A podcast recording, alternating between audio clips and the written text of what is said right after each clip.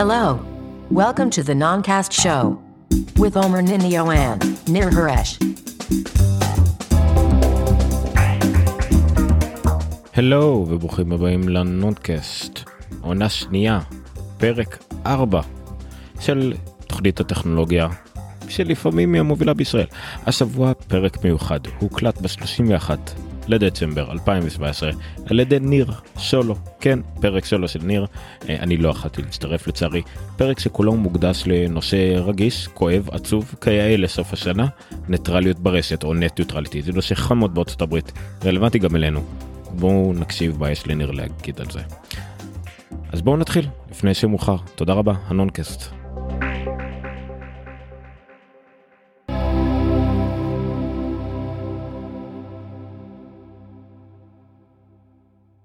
ערב טוב וברוכים הבאים לפרק מיוחד של הנונקאסט. פרק מיוחד מכמה סיבות, קודם כל היום ה-31 ל-12 זה הפרק האחרון לשנת 2017. דבר שני זה פרק שאני עושה לבד בלי עומר מסיבות uh, פשוט פרקטיות שלא כל כך הצלחנו uh, להגיע לאותו באותו זמן לאותו למיקרופון.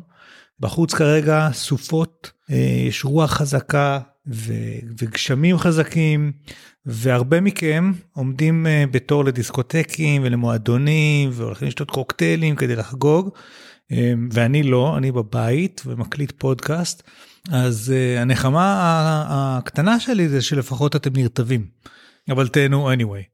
ושנה מצוינת שתהיה ואנחנו נגיע לכל הברכות בסוף. מה שעוד מיוחד בפרק הזה זה שבפורמט המגזיני החדש שאנחנו הולכים אליו בנונקאסט יש לו נושא. והנושא הזה הוא אני חושב הנושא הכי מסובך שאני דיברתי עליו מאז שהתחלנו את, ה, את הנונקאסט אמ, והוא נקרא net neutrality או ניטרליות ברשת. אמ, עכשיו הוא נורא מסובך כי יש פה אמ, אלמנטים משפטיים וזה ממש לא התחום שלי יותר בקטע של המהנדס טכנולוגיה דברים אה, כלילים ומגניבים פחות בקטע של רגולציה וחוקים אבל אני אנסה להתמודד עם הנמסיס הזה היום. הרבה הקשבתי קראתי הקשבתי לפודקאסטים אמ, שמעתי את הדעות של הרבה אנשים בנושא התייעצתי האמת קצת כאילו חיפשתי אמ, אולי לראיין מישהו אה, בינתיים עוד לא מצאתי אבל אני אשמח אם אתם מכירים מישהו ש, ש, שמבין בתחום הזה באמת ולא סתם מתלהם ואומר אה, אז אם אתם מכירים מישהו אני אשמח שתחברו אבל בינתיים אני אעשה את הסיכום שלי ואני אנסה להעביר לכם. אה, אני חושב שזה טוב אגב שאני לא מכיר לא לא משפטן ולא מבין בתחום הזה ממש כי זה אילץ אותי לנסות ולתרגם את זה מהשפה המשפטית ומהדברים המשפטיים לשפה שכנראה אותה כן תבינו. אז uh, זה השירות שלי עבורכם מצד שני זה כנראה אומר שאני הולך לטעות לא מעט אז תרגישו חופשי לתקן אותי ושוב אם יש מישהו שרוצה לבוא מבין בזה ורוצה לבוא להתראיין ממש אני אשמח uh, אם זה יקרה. רוב רוב מה שכאילו שמעתי המון uh, שוב שמעתי וקראתי הרבה. אמ, על, על הנושא באמת גם גם במיינסטרים כאילו או באתרים הגדולים לא יודע The Verge וכאלה כמובן ynet ופייסבוק היה המון התלהמות. מצאתי מקום אחד שבו עומר שלח אותי לשם כן שבו הדיון היה יותר אשכרה להסתכל על שני הצדדים של הדיון הזה ודרך זה אני לא אגיד לכם בסוף מי צודק, אני אשאיר את זה לכם להחליט, אבל אני כן אנסה לשקף לכם את שני הצדדים של הדיון. והמקור שאני מתבסס עליו אנחנו עושים אה, לינק זה איזשהו פודקאסט שנקרא אקספוננט והיה להם פרק שקראו לו אני חושב uh, The Wars of Two Options או משהו כזה.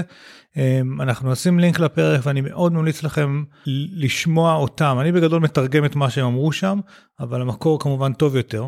גם הספר עוד יותר טוב אפילו. אז כאילו תעשו לעצמכם טובה ותלכו להקשיב להם. אני בינתיים אנסה לתרגם את זה לעברית.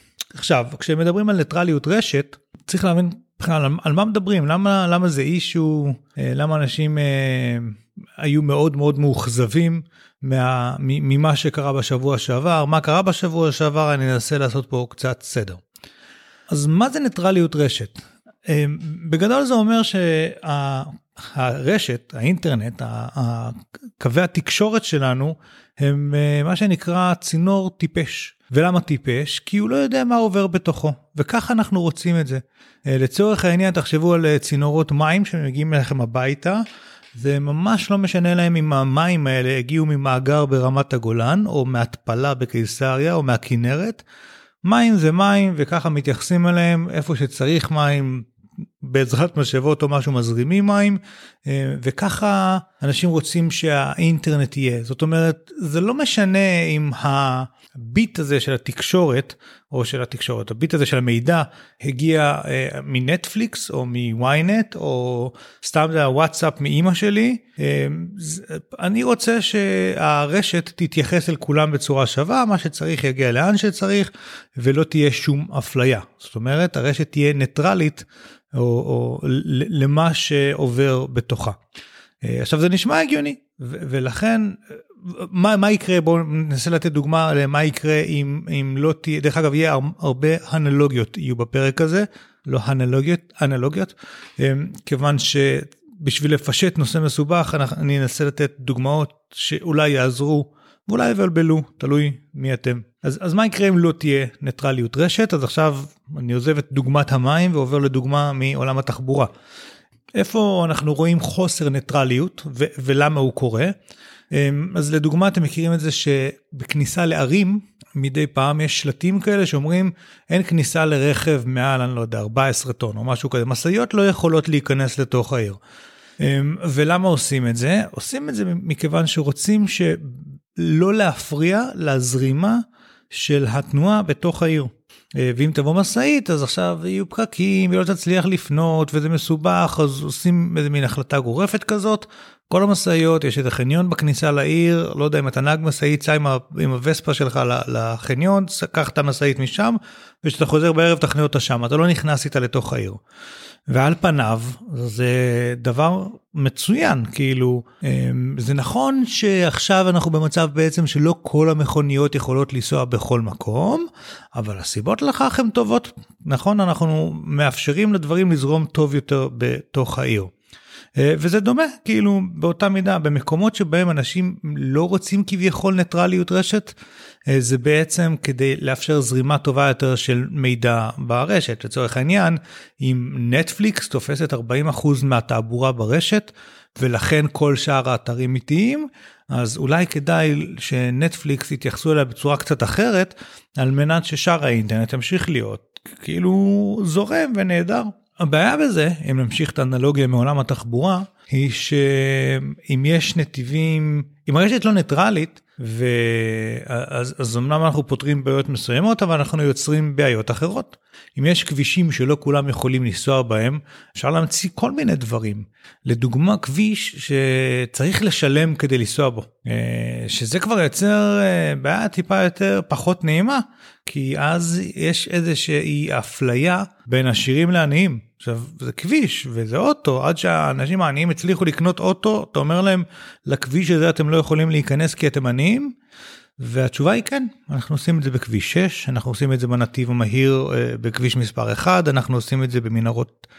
קוראים למנהרות בחיפה מנהרות הכרמל וזה כבר פחות כאילו נעים במובן מסוים זה מאוד נעים אם אתה עשיר כן ואז בבוקר כשאתה בא בכביש מספר 1 לתוך תל אביב אתה פשוט עוקף את כל האספסוף הזה את כל העניים האלה וזורם לך להנאתך למשרד בקומה הגבוהה בגורד השחקים שלך אבל אם אין לך כסף או זה יקר מדי בשבילך הנתיב המהיר אז אתה מתבאס על זה שלקחו לנו האנשים הרגילים נתיב ועכשיו יש לנו עוד יותר פקקים כי נתיב אחד הוקדש עכשיו לעשירים ואיזה מין דבר זה. באותה מידה אנחנו יכולים להגיע למצב שבו אומרים לנטפליקס חבר'ה עושים לנו אתם עומס על הרשת ואם אתם רוצים ש, שנאפשר לכם איזה נתיב מהיר כזה שבו אתם תוכלו לנסוע בלי להפריע לשאר התנועה.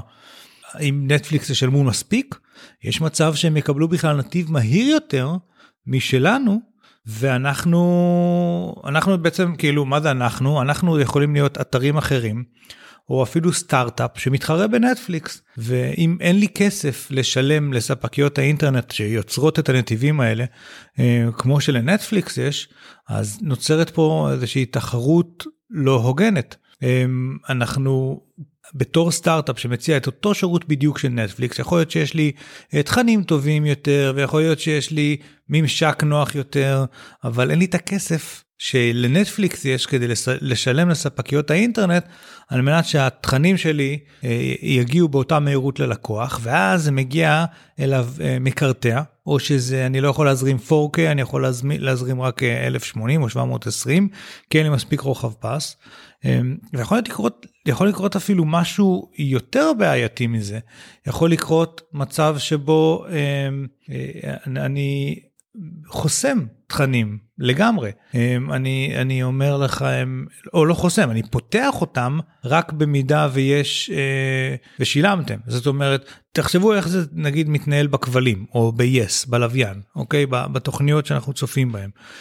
אה, אומרים לכם, טוב, תראו, יש חבילה בסיסית, ניתנת לכם גישה לערוצים האלה, שברובם אתם לא דוברי השפה אפילו כדי להבין מה קורה שם, והתכנים שם לא ברמה הכי גבוהה, אה, אבל למרות שאפשר למצוא שם מה לראות.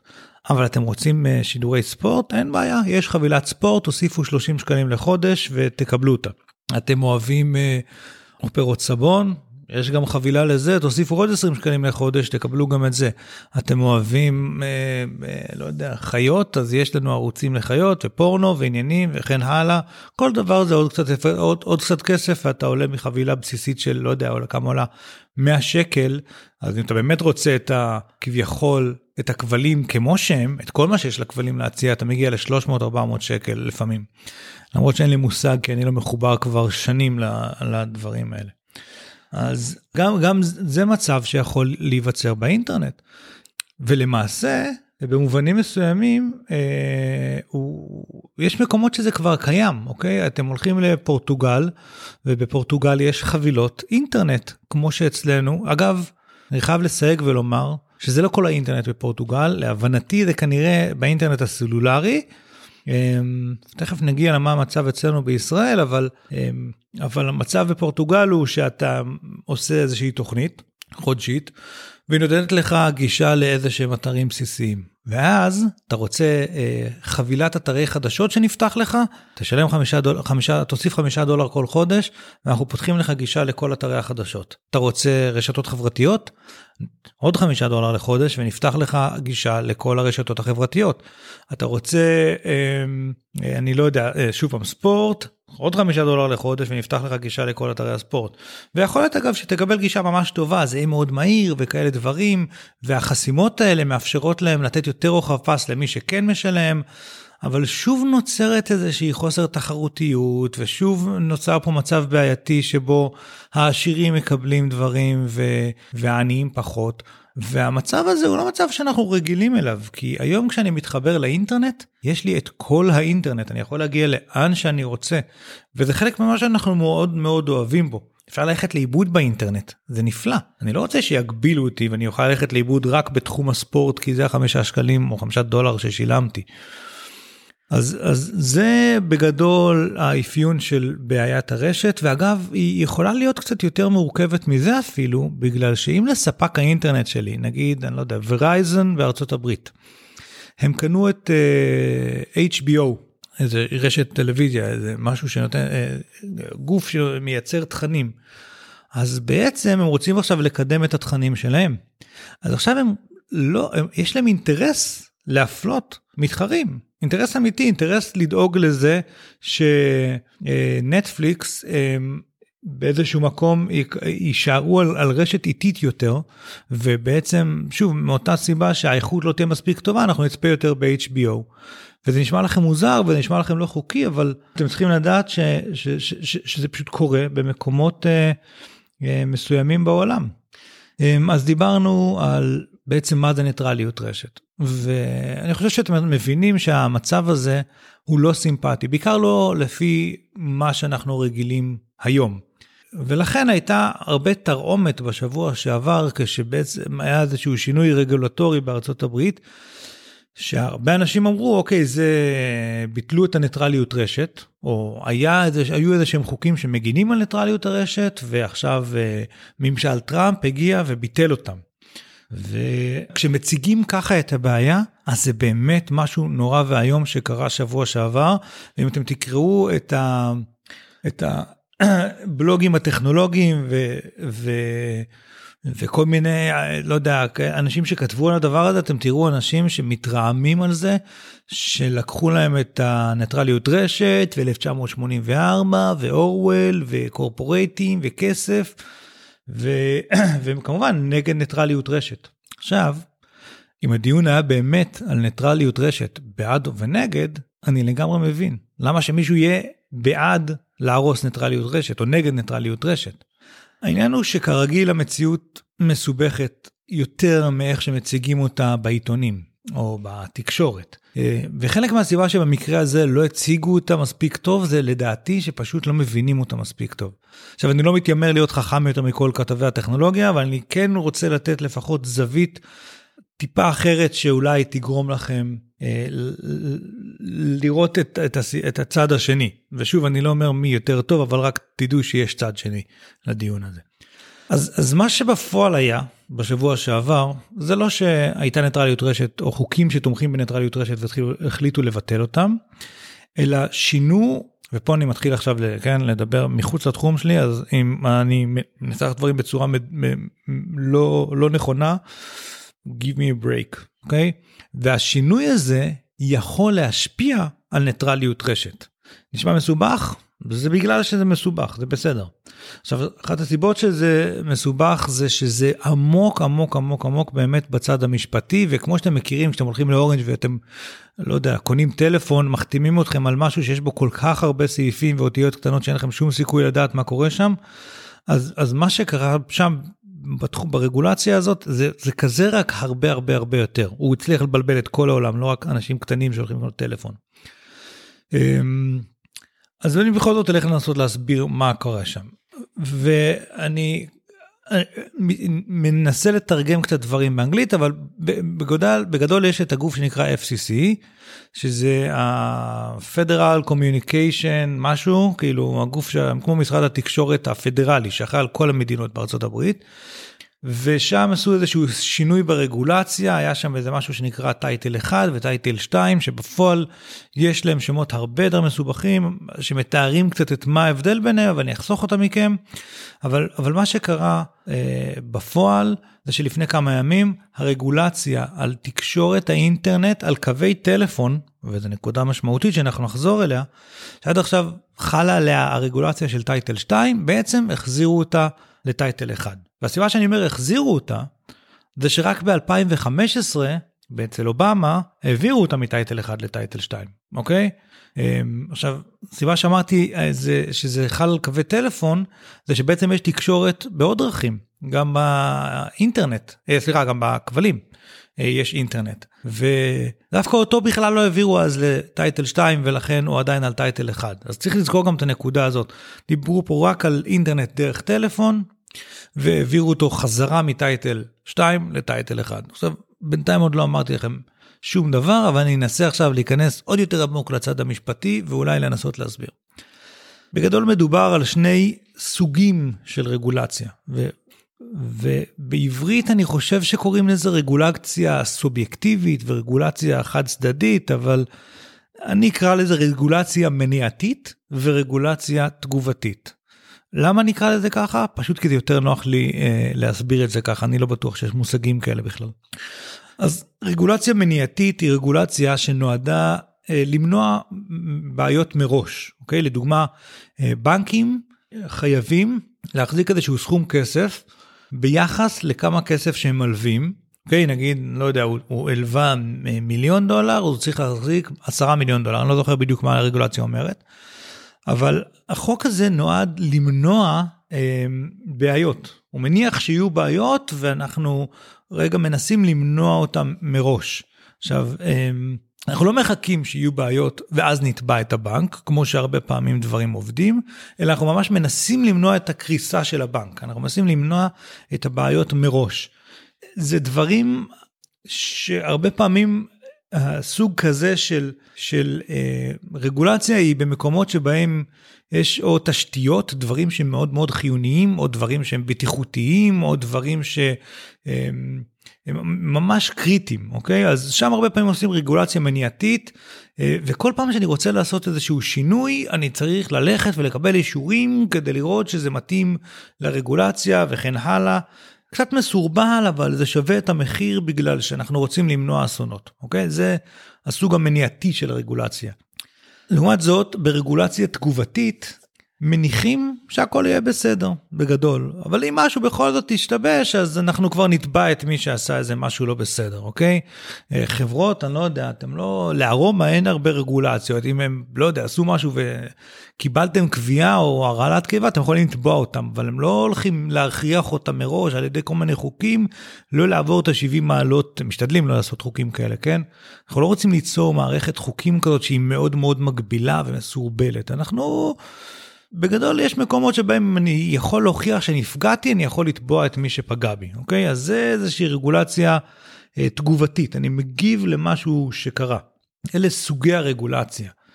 ב- ברגולציה מניעתית, שוב פעם, החברה צריכה להוכיח לרגולטור כל הזמן שהיא עומדת בתנאים. היא צריכה, האחריות היא עליה, ו- וכל שינוי שהיא רוצה לעשות, הוא צריך לעבור אישורים, וזה מסורבל, וזה יקר, וזה איטי לעשות שינויים, אבל זה בסדר, כי אנחנו מדברים על ביוב ועל חשמל ועל מים, וכמה שינויים כבר קורים שם.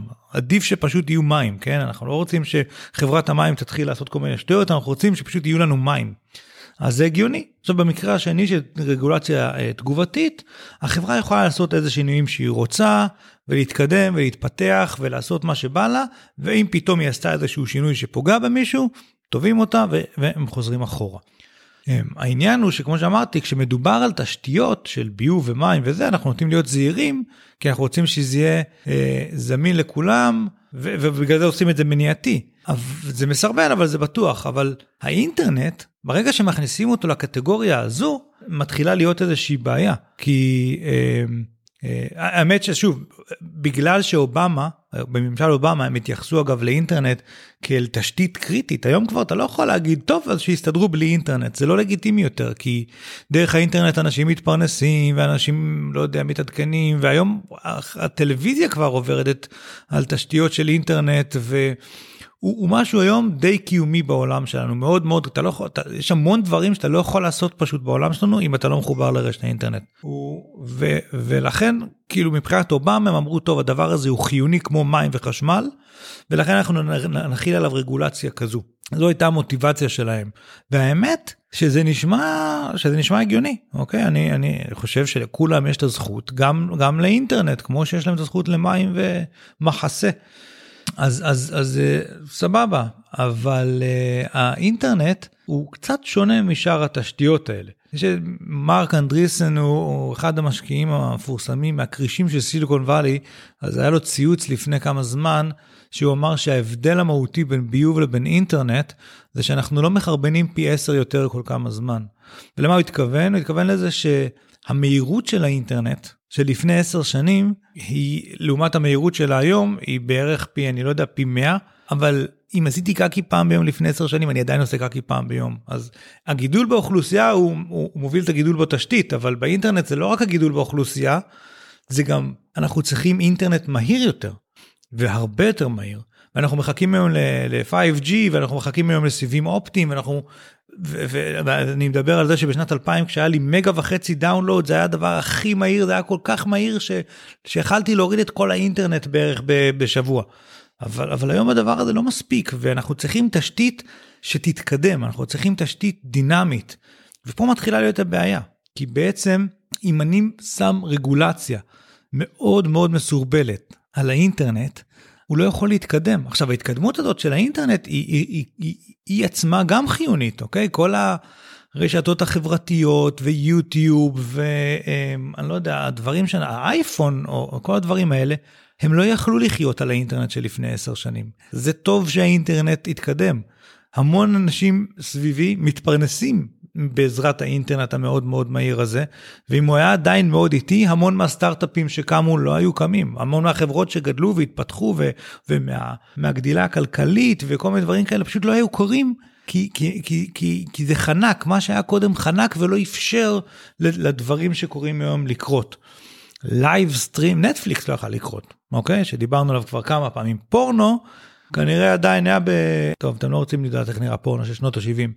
אה, אבל anyway, האינטרנט הוא, הוא צריך להתקדם, ולכן בא, באו החבר'ה של uh, התשתיות, של ה-ISP, ספקי האינטרנט בארצות הברית, והם באו לממשל ואמרו לו, תקשיב, אנחנו לא מצליחים לזוז, זה נורא יקר לנו, וזה נורא מסורבל לנו, ואנחנו לא יכולים להתקדם בקצב שהתעשייה ושהמשתמשים, ושבעצם אה, דורשים מאיתנו, ואנחנו מרגישים שזה לאט מדי, ואנחנו חייבים שתעשו איזשהו שינוי. לא, אתם לא יכולים להתייחס אלינו כמו אל חשמל, וכמו אל מים, וכמו אל ביוב. זה שונה.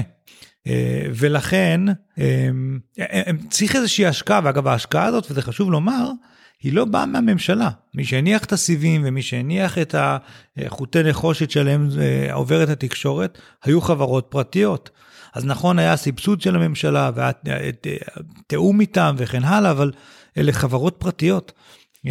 ויש שם צורך להמשיך להתקדם, להמשיך להתפתח, להמשיך להשקיע כספים, וכשמגבילים את החברות הפרטיות האלה, זה מאיט את, את ההתקדמות הזאת, את, ה, את ההאצה הזאת. אז הם, הם, אז ביקשו שישנו את החוק, אה, כי זה מפריע להם כרגע להתקדם. ואתם יודעים מה? גם זה נשמע הגיוני. אז בא הממשל החדש של טראמפ, ודרך אגב, אני, ברור לי שאני מפשט פה את הדברים מאוד מאוד מאוד, ויש פה מלא אינטרסים של כל הצדדים, והון שלטון, ואנשים שרוצים להגדיל את ערך המניה, הכל ברור לי. אבל הטיעון הזה נשמע הגיוני. בדיוק כמו שהטיעון הקודם, ש, ש, שתשתית אינטרנט היא תשתית חיונית, נשמע הגיוני. אוקיי, אז באו החבר'ה של ה-SPs, ספקי האינטרנט, ואמרו לממשל ה, ה, של טראמפ, חבר'ה, אנחנו צריכים שתעזרו לנו פה, אנחנו נחנקים ו, ואנחנו לא יכולים להתקדם בקצב, וזה אחר כך יאיט את כל התעשייה ואת הגידול, ו, ו, וצריך לשחרר פה את הדבר הזה. אז בא הממשל של טראמפ, ואמר, אתם יודעים מה? אתם צודקים. והחזיר אותם מטייטל 2, שהוא כאילו אה, מניעתי כזה, חזרה לטייטל 1. עכשיו, ברגע שמסירים את ההגבלות האלה, בעצם ה-ISPs יכולים לעשות מה שהם רוצים. עכשיו, אנחנו אמנם יכולים לתבוע אותם, אבל זה לא כל כך פשוט לאזרחים קטנים לתבוע אה, חברות ענק כאלה שמצוידות באלפי עורכי דין יקרים במיוחד. עכשיו, מה גם שצריך לזכור שנדמה לי על קומקאסט, שהיא אחד מספקי האינטרנט הכי גדולים בארצות הברית, אה, עשו סקר לפני כמה זמן של אה, שביעות רצון, או של אה, איזה, איזה רשות או איזה ארגון הוא הכי, נדמה לי, שנוא. והם הגיעו למקום יותר גרוע משל מס הכנסה האמריקאי, משל ה-IRS, כאילו עד כדי כך שונאים אותם. עכשיו, זה לא מפתיע, כי תשאלו אנשים איך השירות של הוט בארץ, ו- ותבינו שגם פה המצב הוא לא הרבה יותר שונה. הם, הם די כאילו מחזיקים אותנו בביצים, אה, כי, כי אין יותר מדי תחרות בתחום הזה. מה, מה בעצם הסכנה שוב פעם, מה החברות האלה יכולות לעשות? זה, זה כמו שאמרנו אה, אה, בהתחלה, באים לסלקום, החברות האלה, או שוב פעם לנטפליקס, ויגידו להם, חבר'ה, אנחנו, אתם תופסים את כל התעבורה ברשת, אז תשלמו מהר יותר כדי שיהיה, תקבלו נתיב מהיר יותר. וגם כדי לא להפריע לכל השאר, כן? הם עושים את זה כדי להגן כביכול על האינטרנט. ואז נטפליקס נאלצים לשלם כי איזה ברירה יש להם, ומה הם עושים? מאיפה הם מביאים את הכסף הזה? הם יעלו לנו את המחיר, וזה מבאס, אבל זה לא נגמר שם. כי עכשיו קומקאסט או שוב פעם, או בזק בינלאומי או הוט, לא יודע, יכולים לבוא אלינו ול- ולהגיד לנו, אה, אתה רוצה לראות נטפליקס, אז אה, אתה צריך לשלם יותר, כי נטפליקס חונק לנו את הרשת, אז תשלם יותר לאינטרנט שאפשר לראות בו גם נטפליקס, אה, כי אחרת אנחנו חוסמים לך את נטפליקס. ובעצם יכולים לגזור פה קופון משני הצדדים, גם מנטפליקס וגם מהאנשים שרוצים לראות נטפליקס, כי הם הצינור שבאמצע. ומי ימנע מהם? מה, אנחנו עכשיו נבוא נתבע אותם על זה שהם עשו את הדבר הזה? הם לא בדיוק עוברים על איזשהו חוק. אגב, אחד הדברים היחידים שדרשו בשינוי הזה מטייטל 2 לטייטל 1 עכשיו מהחברות ה-SPs, דרשו מהם שקיפות. ולמה השקיפות? כדי שנוכל לתבוע אותם, כדי שנוכל לדעת למה הם עשו ומה הם עושים, וזה מה שבעצם יאפשר לנו לתבוע אותם, כי אחרת זה עוד יותר מסובך לתבוע חברות כאלה. אמ, אז אמרנו זאת סכנה אחת. אבל uh, הם יכולים לעשות את זה לא רק על נטפליקס, כן? הם יכולים להגיד, תקשיבו, בפייסבוק יש מלא סרטונים. אתם רוצים פייסבוק? שלמו. בוואטסאפ, כל הזמן אתם שולחים סרטונים, uh, תמונות שלכם אוכלים במסעדות מגניבות, כי זה נורא מעניין את כולם, ואז אתם שולחים גם uh, סרטונים של הילד שלכם uh, משחק בגן שעשועים, כי גם זה מאוד מעניין את כולם. ואז אתם שולחים את הסרטונים האלה גם באינסטגרם וגם ב... אה, לא יודע, ומעלים אותם לא, ליוטיוב וכאלה. אז חבר'ה, תשלמו, זה תופס מקום ברשת, אנחנו לא יכולים לחסום את כל הרשת על הסרטונים הלא מעניינים שלכם. וכן הלאה, אתם מבינים שזה נהיה אינטרנט שאנחנו כבר, הוא, הוא לא כמו היום, אנחנו לא כל כך אה, רוצים לראות אותו. עכשיו מה קורה אם יש חברה שלא משלמת? או אתר שלא שילם, אפשר לחסום אותו לגמרי. תחשבו ש, שיש עכשיו איזה, אני לא יודע, איזה בלוגר שכותב בלוגים מאוד מאוד מאוד מעניינים, אבל אין לו כסף, בסדר? מה יש לו? לפטופ והוא גר באיזה מחסן, אבל הוא כותב נהדר. לא יכול לשלם, מה לעשות? הוא לא יכול לשלם עכשיו ל- ל- לחברת האינטרנט בעבור אינטרנט מהיר, אז הם חוסמים אותו. ובעצם אנחנו לא יכולים לשמוע את מה שיש לו להגיד, כי אין לו מספיק כסף. אז זה הסכנה, לשם אנחנו לא רוצים להגיע. או זה יכול להיות אגב יותר גרוע מזה, כי אם, אם ורייזן או אני לא יודע, קומקאסט שולטים או ב, ב, בצינור, ואני כותב כתבה לא טובה נגד ורייזן, אני טק ראנץ', ואני כותב כתבה לא טובה נגדם, אני כותב שהם מניאקים. הם, הם יכולים גם את זה לחסום, למה לא בעצם? הם מחזיקים את הצינור. עכשיו אני יכול לתבוע אותם, כן, אבל בינתיים אני חסום, ועד שיגמר המשפט ואולי אני אצא זכאי עברה שנה, ולא נכנס לי כסף מפרסומות, ואין לי איך לשלם לאורחים שלי ולכתבים שלי, ואתר החדשות שלי קרס. וזה החשש שוב פעם מ net neutrality, מחוסר ב net neutrality. אה, ושוב אגב יש איזשהו חשש באופן כללי שגם פה העשירים ייהנו קצת כמו בכביש 6 ולחלשים לא תהיה אפשרות להתחרות. רק שהפעם אני לא מדבר על מי שצורך את האינטרנט. תחשבו שקמתם סטארט-אפ חדש שוב פעם. והסטארט-אפ הזה מתחרה בוואטסאפ אוקיי? רק שלוואטסאפ או לגוגל עשיתם מנוע חיפוש מעולה אוקיי? ואתם רוצים להתחרות בגוגל ובגדול המוצר שלכם טוב יותר אבל אין לכם את היכולת לקבל את המהירויות שגוגל מקבלים כי אתם לא יכולים לשלם את מה שגוגל משלמים אז מלא סטארט-אפים חדשים לא יכולים לקום לא יכולים להתחרות כי פתאום עשירים יש להם יתרון וגוגל ונטפליקס כבר עשירים אז אי אפשר להתחרות בהם. בקיצור זה שוב אני מנסה להסביר את הבעיה מכל מיני זוויות אבל אה, עכשיו אם זה לא מוצא חן מכם אגב שחסמו אתכם תתבעו כן אבל שוב כמו שאני אומר בסטארט-אפ קצת כמו מה שדיברתי קודם עד שאתם תנצחו במשפט כבר אין לכם סטארט-אפ. זמן הוא מאוד מאוד חיוני. אז, אז זה החשש הזה ש, שיש פה פגיעה בתחרותיות ודרך אגב יש מקומות שהם לא יחסמו אותנו סבבה אבל אם אתה שם אותי על הנתיב האיטי אוקיי, אני שירות שמתחרה בנטפליקס ולא קיבלתי את האינטרנט המהיר, אני עדיין מצליח לשדר ב-720p. אבל, אבל הנתיב המהיר ממשיך להתקדם. הם בינתיים משקיעים בו, ואותי משאירים על הנתיב האיטי, לא חסמו אותי. הוא נהיה, הנתיב האיטי לאט לאט נהיה פחות ופחות רלוונטי, אוקיי? זה, זה פרקטיקלי, הם חוסמים אותי. אמ, אז, אז שוב פעם, זה מצב... אה, בעייתי אבל אתם יכולים להגיד טוב זה לא נורא כן כי אם באמת קומקאסט או אני לא יודע הוט כל כך נוראים אז יבואו חברות אחרות וייתנו שירות טוב יותר ויהיו נחמדות יותר ואנחנו נעבור אליהם ואז החברות הלא נחמדות אה, זה יפגע בהם כלכלית והם יקרסו ולאט לאט השוק יתקן את עצמו והכל יהיה בסדר נכון? זהו שלא כי להקים חברת תשתית גם בארץ וגם בארצות הברית זה נורא נורא מסובך. א' צריך אישורים, שוב פעם, רגולטוריים. זה כמו בנק, אתה לא יכול לקום בבוקר להגיד אני רוצה לפתוח בנק. לא, לפתוח בנק צריך רישיונות, צריך אישורים, צריך שיתופי פעולה.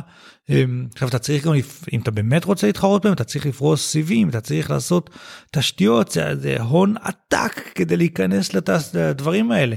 גם אם אתה רוצה לעשות את זה סלולרי, אין בעיה, אז תקים מלא אנטנות, זה, זה, זה, זה מטורף. וזה אומר שכמעט אין תחרות, אוקיי? כשכל הספקי אינטרנט נכנסו כאילו להתחרות בארץ, הם כולם משתמשים בתשתית או של הוט, או של בזק, או לא יודע, של חברת חשמל, בסוף עדיין יש שלוש חברות שמחזיקות את כולם. אה, ולכן מאוד קשה לייצר שם תחרותיות אמיתית. עדיין יש איזה ארבע, AT&T עכשיו קיבלו איזה אמ, פרויקט, אני אפילו לא זוכר, ממש השבוע לפני איזה יומיים שלושה איזשהו פרויקט בממשלה של לא, לא זוכר מה לעשות בתחום התשתיות וזהו והם קיבלו את זה עכשיו זה קצת כמו שכביש 6 קיבלו זיכיון ל-25 שנה זהו אי אפשר להיכנס להתחרות בהם עכשיו. אמ, אז, אז זה מחזק מאוד את AT&T וזה מוריד את הסיכוי לתחרות לאפס וזה גורם לזה שהחברות האלה בעצם לא אמ, מוגבל, אין להם סיבה להיות נחמדות. הן יכולות להיות לא נחמדות, הן גם סוג של קרטל, כן, אם אחת תעשה איזה צעד אה, פוגעני, כנראה שהשנייה גם תעשה את הצעד הפוגעני הזה, כי למה? כי שתיהן מרוויחות כסף, וזה המטרה של חברה, כן, אה, למקסם רווחים לבעלי מניות. בקיצור, יש פה איזושהי בעיה מאוד קשה גם בכניסה לתחרות. בפועל תסתכלו, יש לנו חברת חשמל אחת. אה, ויש לנו שלוש, שתי, שתי תשתיות בישראל של, של אינטרנט, שזה, לא יודע, עם הסלולר והסיבים האופטיים החדשים, ארבע, לא יודע, וכולם משתמשים באותן תשתיות. בקיצור, אנחנו חוששים ממצב שאנחנו נתחיל לשלם לפי סוג התוכן, והאינטרנט יהפוך מהדבר החופשי והנהדר שהוא היום למשהו שנשלט על ידי ארגונים תאבי בצע. רק שאם אנחנו חוזרים למצב הקודם שדיברנו, שהכוח הוא לא אצל ספקיות האינטרנט, אז מי בעצם דואג לנו שיהיה לנו אינטרנט כמו שצריך? כאילו, זה, זה הרגולטור. ו- ומי זה הרגולטור? אתם מבינים? כאילו, המצב שנוצר פה הוא שאנחנו צריכים כרגע לבחור בין שתי אפשרויות לא טובות. זאת אומרת, אפשרות אחת אני יכול להגיד, אני רוצה שהרגולטור ישלוט, ומי זה הרגולטור? זה הממשל, זה ביבי וטראמפ. אני צריך לסמוך עליהם. אה, ואגב, אני לא חושב שזה זה לא עניין של ימין ושמאל, כן? אני לא חושב שבוז'י והילרי זה היה הרבה יותר טוב, זה, זה לא העניין פה. העניין שהממשל הזה, שאנחנו יודעים שיש קשרי הון שלטון ואנחנו יודעים שהוא לא דואג תמיד לאינטרסים של האזרח הקטן ולא, ו, ולא רואה אותנו, עליו אני אסמוך? רק שהאופציה השנייה זה בזק, או הוט עם השירות הנהדר שלהם, וקומקאסט, או לא יודע, AT&T, שגם הם בדיוק כמו הממשל, לא כל כך רואות את האזרח הקטן ולא כל כך דואגות לו. זה בפועל הדיון שיש פה, זה ההבדל בין title 1 ל title 2. מי אתם רוצים שישמור לנו על הרשת? ביבי וטראמפ או בזק וקומקאסט? עכשיו זה קצת מדכא, אבל בואו נזכר שנייה בעצם מה היה עד עכשיו. אז האינטרנט היה ניטרלי עד עכשיו? זהו שלא בדיוק. קודם כל, כי מבחינת התשתיות עצמם, גם היום, או גם עד היום, מי שהיה לו כסף, דאג שיהיה לו אינטרנט מהיר. אה, הם עשו את זה על ידי זה שגוגל יכולה לקנות בלוק שלם במקום הנכון שבו עובר הבקמון של האינטרנט. זאת אומרת, יש מקומות שבהם אתה יושב על הלב או על העורק הראשי של האינטרנט, ואם אתה קונה שם או מקים שם את החוות שרתים שלך, אז אתה יכול לספק שירות הרבה יותר מהיר. וגוגל עושים את זה, ולא רק גוגל, הרבה חברות אחרות שמתעסקות בתקשורת, פשוט הולכות למקומות הספציפיים האלה ו- ו- וקונות שם את הנדל"ן כך שיהיה להם את האינטרנט הכי מהיר. ורק עשירים כמובן יכולים להרשות לעצמם, כן? אז כבר עכשיו יש איזשהו מצב של עשירים, יש להם אינטרנט מהיר יותר. אתם יודעים מה נטפליקס עושים?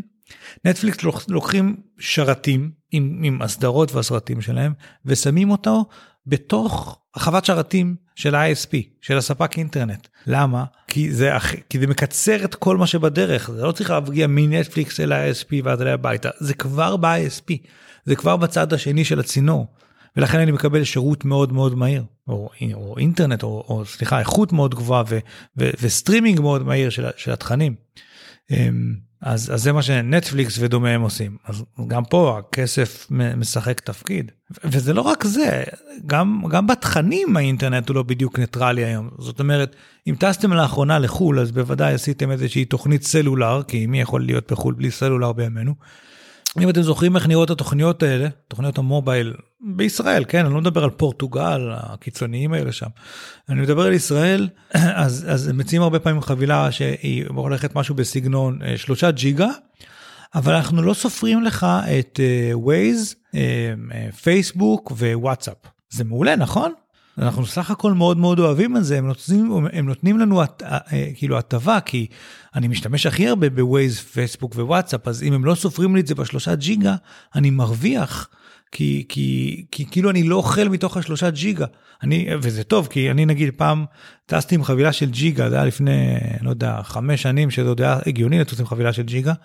ואני זוכר שנחתי בשדה התעופה בניו יורק, נכנסתי לרכב השכור, הפעלתי ווייז, הגעתי מ-JFK למנהטן ונגמר נגמר לי הג'יגה. הווייז חיסל לי את כל, ה, את כל החבילה.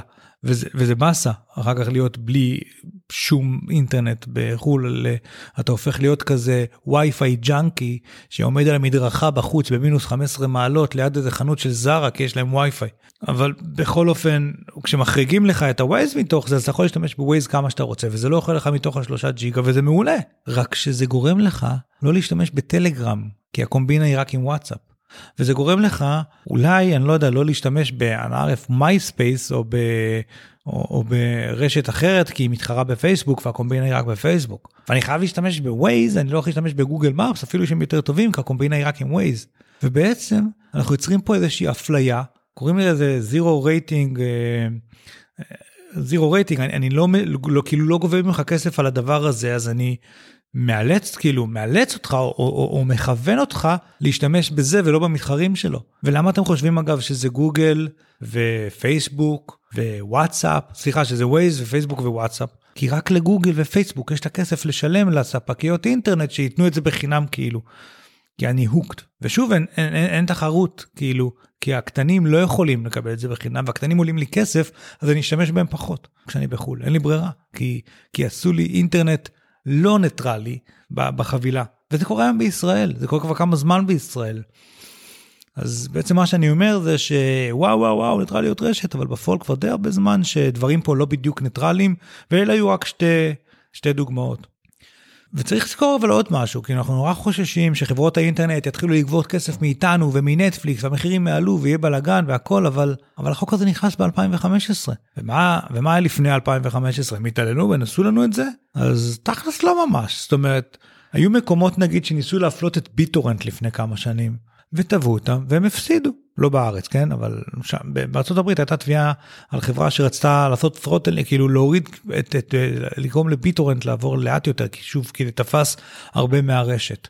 אז תבעו אותם והם הפסידו להגיד לכם שזה הקהל כנראה שלא אבל זה דובל ומצד שני זה היה מקרה חריג שהנה הפעם הזאת שהם ניצלו לרעת הכוח שלהם אבל זה, זה יוצא מכלל שהעיד על הכלל על זה שבדרך כלל הם לא ניצלו לרעת הכוח שלהם כן יש להם שירות גרוע. אבל uh, גם למעריב לילדים יש שירות גרוע זה לא כאילו אומר ש, שהם כאילו שמנצלים את הכוח שלהם בזה. Um, בנוסף לזה צריך לזכור שכל החוקים האלה, וזו הנקודה שהזכרתי בהתחלה, חלים על תשתית הטלפון, על אינטרנט אובר פון, כך שכביכול באותו זמן אינטרנט על כבלים, אה, יכלו, בכבלים יכלו לעשות מה שהם רוצים. וכמה הם ניצלו את זה?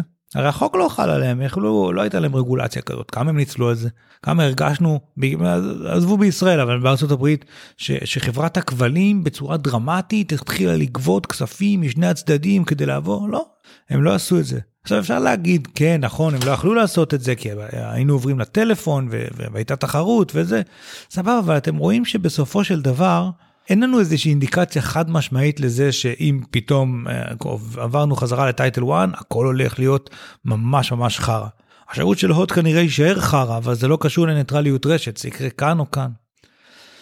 ויותר מזה בוא נניח ואנחנו רוצים לעשות חוק שמכריח את כולם לעשות אינטרנט ניטרלי. החוק הזה חייב לחשוב על כל המקרים. כי כל מקרה שהחוק הזה לא יכסה הוא, הוא, הוא ישר ינוצל, כן? וכנראה הרבה יותר חזק ממה שקורה היום. וזה חוקים בעייתיים, זאת אומרת בוא נניח ויש לי חוק סבבה הנה כמו אסור לי אה, מותר לי לנסוע אה, רק לא, לא יותר מ-110 קמ"ש על הכביש. רגע אבל אם הבאתי רחפן קטן עכשיו אה, כמו סקייטבורד ה hoverboard הזה של של חזרה לעתיד 2 אני לא נוסע על הכביש, אני מרחף, אז אני יכול לנסוע 300 קמ"ש. עכשיו, החוקים האלה שמנסים לכפות ניטרליות רשת צריכים לח... לצפות את כל הטכנולוגיות שיבואו ואת כל הפרצות ואת כל הקומבינות, וזה לא קל בכלל. וסביר להניח שאם אה, הם יקרו, אז יתחילו להיות המון המון דברים שיקרו סביב הפרצות שבהם. ו- ושוב, זה, זה, זה, זה, זה משהו מוזר כזה, אנחנו לא רוצים, כאילו, אני מכריח אותך להיות אדם חופשי, זה, זה כאילו משהו מוזר כזה. אמ, אנחנו צריכים לייצר מערכת שפשוט גורמת לאינטרנט הניטרלי להיות המצב המועדף מבחינת כולם. עכשיו אני לא יודע איך עושים את זה, וכרגע זה לא בדיוק המצב, אבל כנראה שזה מספיק כן המצב כרגע, ואני באמת, אני לא יודע להגיד אם לאן לאן הולכים הדברים סבבה? כי כי כי באמת אי אפשר אנחנו תשוו את איפה שאנחנו היום לאיפה שהיינו לפני 10 שנים. רק עכשיו חגגנו 10 שנים לאייפון. אתם יודעים איך נראה עולם האינטרנט לפני האייפון?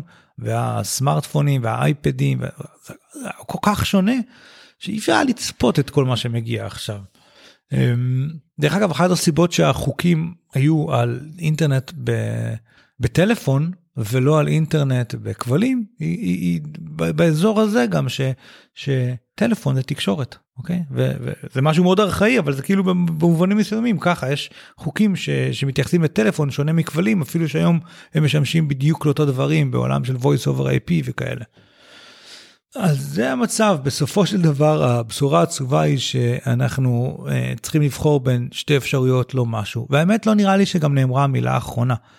כי אני חושב שמה שיקרה זה שאחרי עידן טראמפ אה, יבוא ממשל חדש, ימנו אה, אה, ראש חדש ל-FCC, לארגון הזה, וההרגשה שלי זה שאחד הדברים הראשונים שהוא יעשה, זה ישנה את החוק הזה שוב פעם חזרה למה שהוא היה קודם, או לאיזה משהו דומה. ואז אחריו שוב פעם יהיה ממשל רפובליקאי, טה טה טה טה, עד שבאיזשהו שלב נתייצב על איזשהו steady state שכולם יכולים לחיות איתו.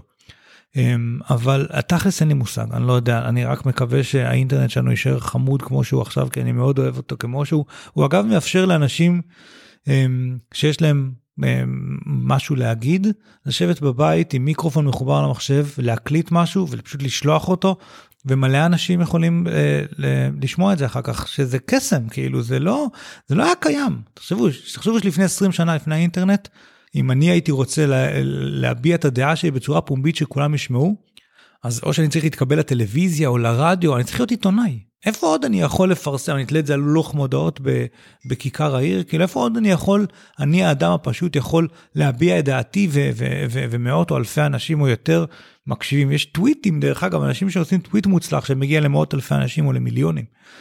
האינטרנט הזה הוא דבר קסום אגב לטוב ולרע כן באותה מידה אפשר לנצל אותו מאוד לרע ויכולים לקרות שם דברים איומים אני לא אומר שלא אבל.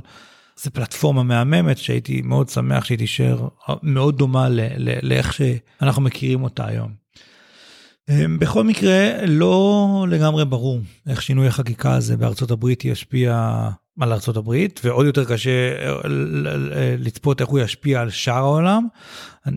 באירופה בדיוק עכשיו אה, אה, יש איזה שהם מתארגנים ל data protection regulation או משהו כזה ש, ש, ש, ש, ש, שכנראה על אירופה זה ישפיע בצורה שונה מעל ישראל.